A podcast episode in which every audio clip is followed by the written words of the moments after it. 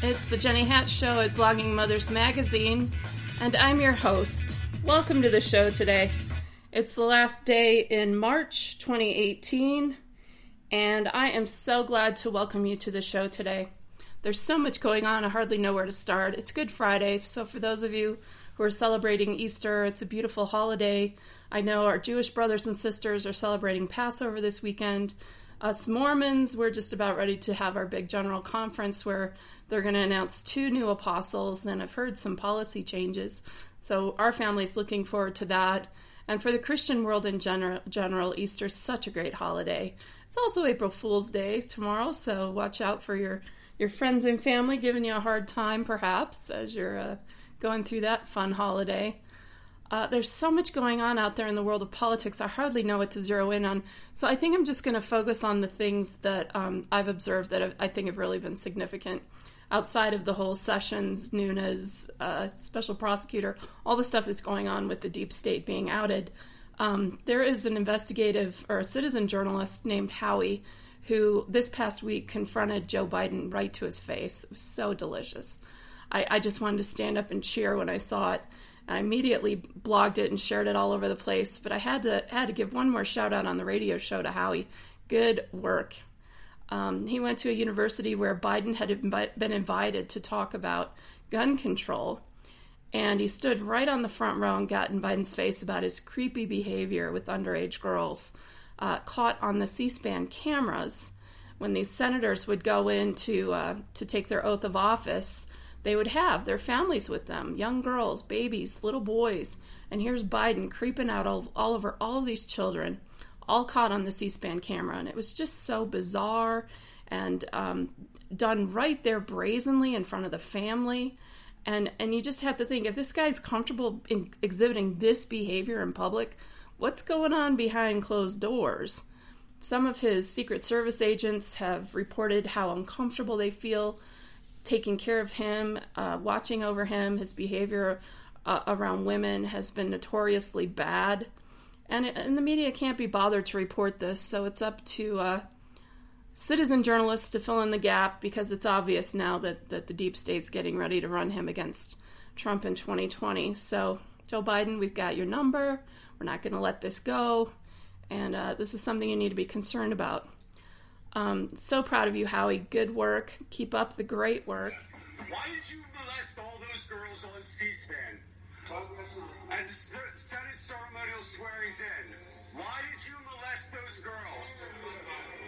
It's all on YouTube. Yeah. But you know you did it. Everybody's seen it. Get out of here. I thought it was interesting that I just made a little YouTube video of some of these clips and and uploaded it to YouTube and they would not let me title it with anything Joe Biden. They wouldn't let me tag it, nothing. And uh, so that was interesting. Then this past week, I did my my own Me Too radio show where I spilled my guts about the the traumas that I've experienced in the past. And somebody had to come in and mess with that. I was disconnected three times.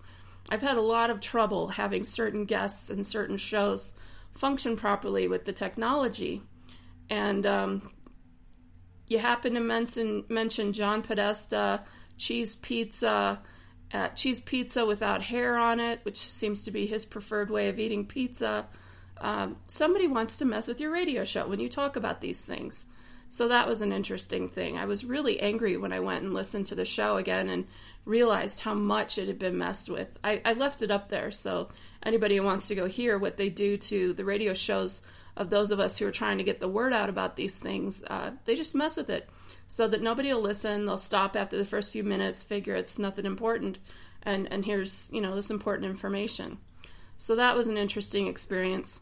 On Friday, I also had the great honor and privilege of listening to the Mormon Tabernacle's version, Mormon Tabernacle Choir's version of the Messiah, which they just did a live uh, concert of, and um, I just had to share that with you. Uh, my favorite aria from from this masterwork oratorio is, um, you know, "He shall feed his flock," which is about how the Savior will take care of those who, especially, are taking care of babies, small children, and those who are heavy laden. It's my favorite aria. Um, as I listened to this, I thought about so many friends who've been suffering, and, and frankly, I did too, with this flu that's out there. I, I literally have a friend who um, has been in intensive care for the last three weeks on life support because of this flu. And her husband said it just hit out of the blue. She's down. And it just makes me wonder who's messing with our flu shots, who's messing with uh, the health of the American people. We know that there's a CDC whistleblower who was getting ready to go public on this, and he disappeared, and no more is heard about him. So my heart's been heavy laden thinking about all of the death this past year, the past season, with this flu shot, and uh, you know who's messing with it, who's who's seeding the public with disease, knowing that with Trump in the White House, their days are numbered. So this is another big side to what's happening out there on the fruited plain. Um, I really don't want to talk too much about other political things except to say it appears that this week is going to be a big week. So be sure you watch the news, tune in. It's it's exciting to watch and and I've I've really enjoyed following it all, blogging it, standing up for uh, President Trump. I, I adore you, Mr. President. I'm so grateful that you are where you are. I, I had this sinking feeling uh, before the election that if the Clintons were able to get back in power that we were over as a republic. And it was just a matter of time before we were added to the conglomerate of nations destined to be part of a world government and that American sovereignty and the rule of law was going to be over. And I have never felt so hopeful as I felt this past year. Uh, the 30 years previously, during my adult life, I had watched politics intently every day. I'm a current events junkie. I love following the scene. And each year that clicked by, I found myself sinking more and more every year with, with increasing despair that we were going to lose it all and that we wouldn't get it back without a war, without some sort of a civil war and a rebellion. And um, every single day, I turn on the news, I start reading my favorite websites, and I just feel happy and it's just so exciting thinking about where we're at.